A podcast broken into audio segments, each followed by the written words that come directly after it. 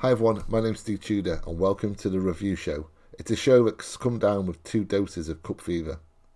On today's pod, we're looking back on a typically roller coaster third round of the FA Cup, one that saw City back to their best. And we're looking ahead too to Wednesday's League Cup quarter final clash at St Mary's. We're all thirsty for some of that sweet, sweet Carabao. To discuss all of this and more, I'm joined as ever by the yin to my yang, the Julian Alvarez to my Kai Havertz. It's Tom Young. Hi Tom, you there? I'm here. I'm well. I'm loving the uh, the intro as always. So yeah, let's have a let's have another good show today. Yeah.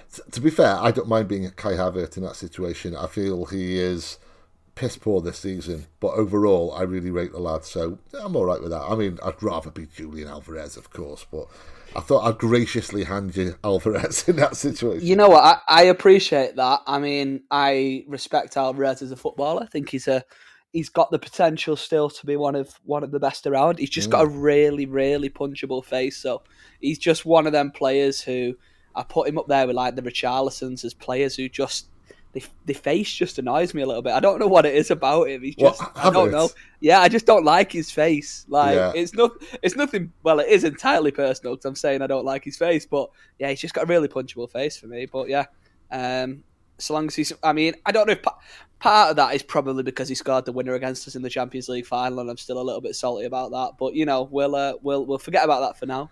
Yeah, and we'll uh, we'll focus on uh, on Sunday instead, which was much better. Yeah, I reckon I could take him. I mean, there's not many footballers I reckon I could take. yeah, I'm, I'm, yeah. Not, I'm not a hard man by any stretch, but I reckon I could have Havertz. Yeah, I'd. Uh, I think I'd back myself against Havertz. Yeah. Uh, most of the Chelsea team, to be fair, I mean, I wouldn't fancy you know Koulibaly or Thiago Silva or any of the no. back line, but if you're going up to Mason Mount and all that, piece of piss. Yeah, yeah, I, I, I think They've got one of the smaller sides, haven't they? yes. But yeah, yeah, do not put do not put me in a ring with Koulibaly because I will not come out the same no, man. I don't exactly. think. Exactly. yeah, uh, and of course you've got Kepa with with his reach. He'd be a danger with his reach. But yeah, uh, that yeah. But I, again, I think if you could get on the inside of it, yes, I yeah, think, yeah, just just yeah, get get in the middle of the ring. I think you'd be all right. Just don't let him don't let him control the. Uh, control the range. I um, did not expect that this would be where this no, podcast would be going two minutes in, but we we go where we go and we see where we end up. You know what? I'm half tempted to carry on for the whole duration of it. We could go through every team, every. We could do player. a special, yeah. Of, in fact, before three... we do, a, a City player who you would least like to have a fight with. Who I'd least like to have a fight with. You know what? Just because I think he's an absolute maniac, Ederson. I just yeah, think that yeah, man yeah. that man knows how to fight. I would not he's not the biggest lad on the team by any stretch of the imagination, but I think Ederson would just be terrifying. I think he he just know how to how to win a fight. Yeah, I think Kev wouldn't wouldn't stay down either. Kev would just basically he'd have a really red puffy face, his ears be burning, you know what I mean? And and he would just go at you and at you and at you as well. So Yeah. Yeah, and, and, obviously there's no City player I'd like to punch.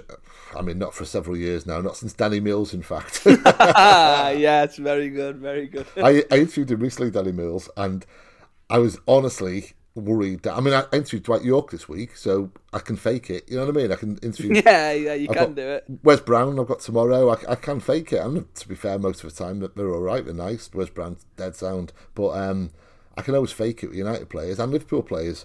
But I was worried about Danny Mills. I thought mm, he's going to know, he's going to sense it. And yeah, when I listened back to the interview later, when I was transcribing it, there was a couple of moments where I just went, "Yeah, I couldn't," you know, I just couldn't just, fake it.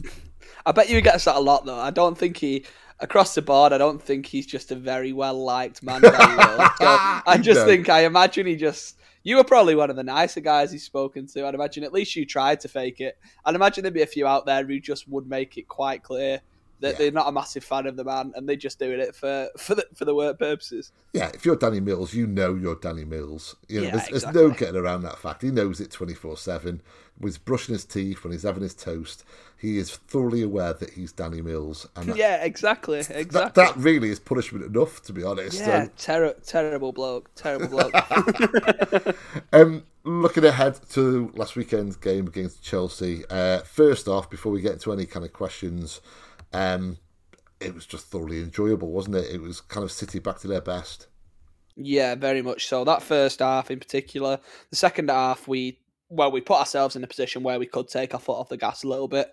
But that first 45 was, I was trying to think back to, I think the only time I would say we'd look like that this season was maybe that first half of United at home mm. when we just absolutely blew them away. But it was men against boys for that first sort of. Well, it was men against boys for the entire match, but that first 45 in particular was just breathtaking to watch. It had shades of that 17 18 team who just tore mm. apart anyone in front of them. And yeah, it was especially after what we saw on Thursday night, which was far from convincing. Uh, obviously, we got we got the result we needed, and that was sort of the most important thing. But I don't think many City fans left left the game on Thursday night thinking that was sort of trademark City to then be given a sort of second go at Chelsea on Sunday. And I, I know it was sort of weakened sides on on both on both accounts, but we um yeah we were just astronomically clear of them at the weekend. It was I felt a little bit sorry for Chelsea in that first half, and I don't feel sorry for Chelsea often, hmm.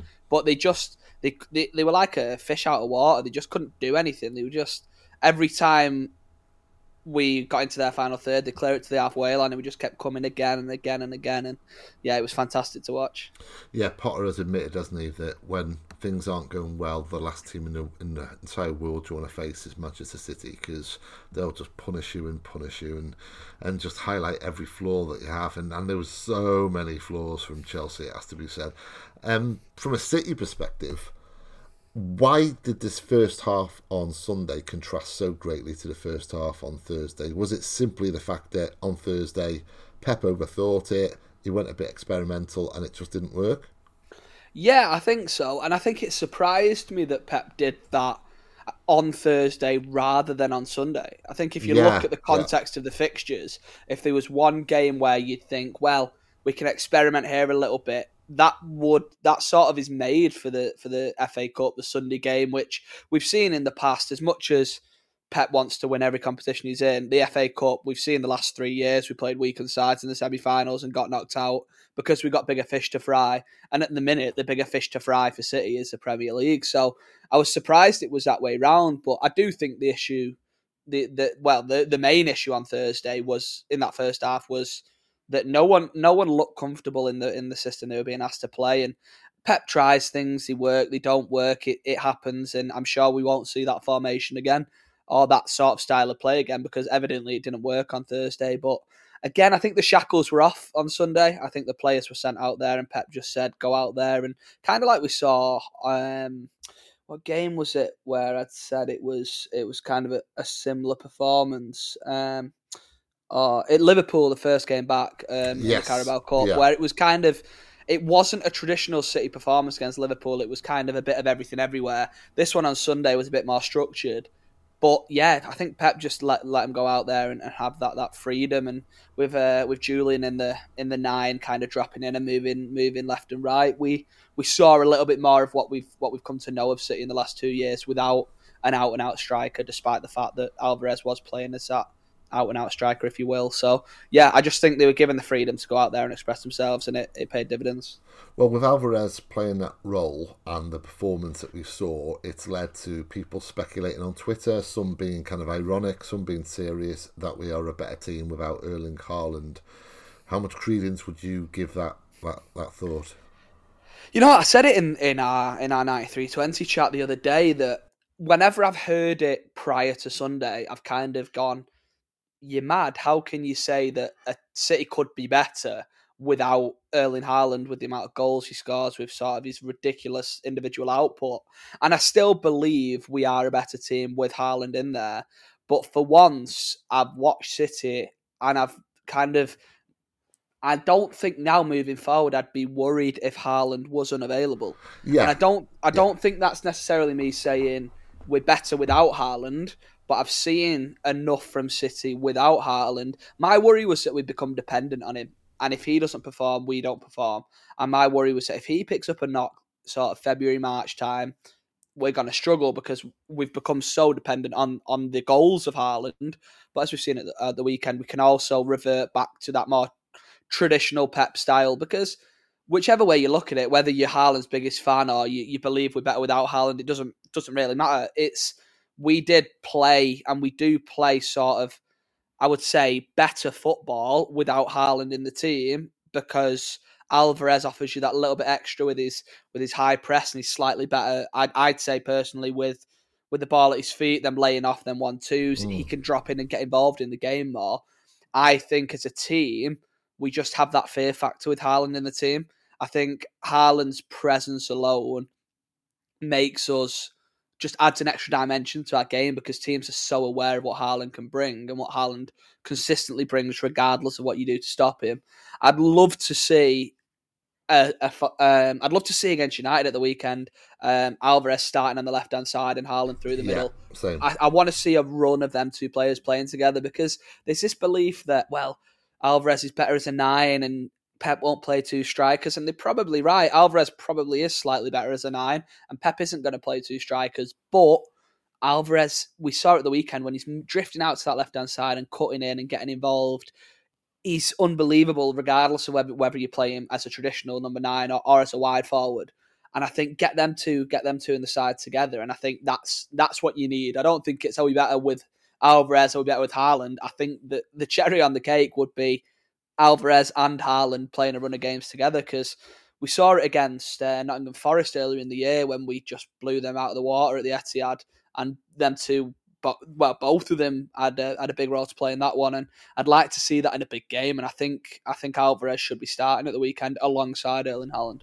Yeah, I think we and this was always going to be the case. It always felt like this was going to be the case, at least that Alvarez is so good that it won't simply be a case that he's back up to Haaland and we will face up, at least Pep will face a dilemma at some point of what to do with him because he has to play. He, he's too good to not play. He's too yeah. effective and too impactful not to play. Um, and so, yeah, I mean, we saw further evidence of that at the weekend. I will add on top of that that I think Alvarez's World Cup has also sped up the the bedding in process yeah, because definitely. I think we what may well have been a 12 month period where Alvarez will play start cup games and kind of ease his way in. I think Alvarez knows, and I think every club in Europe knows what Alvarez is capable of.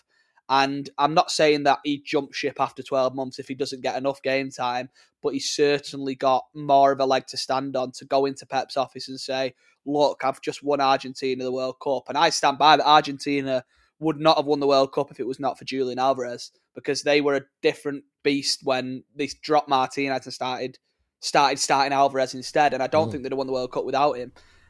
If he doesn't get enough game time this season and then batter Barcelona or Real Madrid come knocking at the end of the year, I'm not saying I think he would leave, but I think he'd he'd have a he'd have the thought of well, will I get more game time there? So he's now in a position, Alvarez, through his performances for City, through his performances at the World Cup, to have gone from. I mean, there was talks of him maybe even going out on loan before the start mm-hmm. of the season, like, and he's now a World Cup winning number nine for Argentina alongside Lionel Messi. So he's he's in a position now where he needs to be playing more games, um, and I think again his performance at the weekend warrants more game time at Manchester City.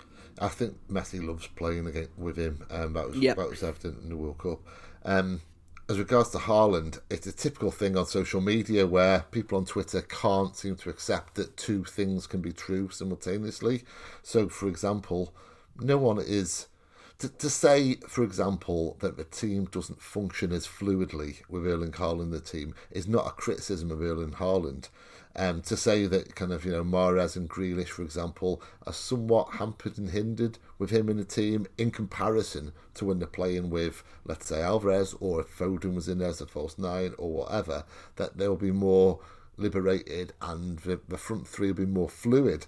It's not a criticism of Erling Haaland because Erling Haaland has scored 27 goals this season. He scored yeah, exactly. He's scored a goal every 63 yeah. minutes. He has been phenomenal for City. So it can be equally true that Haaland has been phenomenal, and yet we look more fluid without him.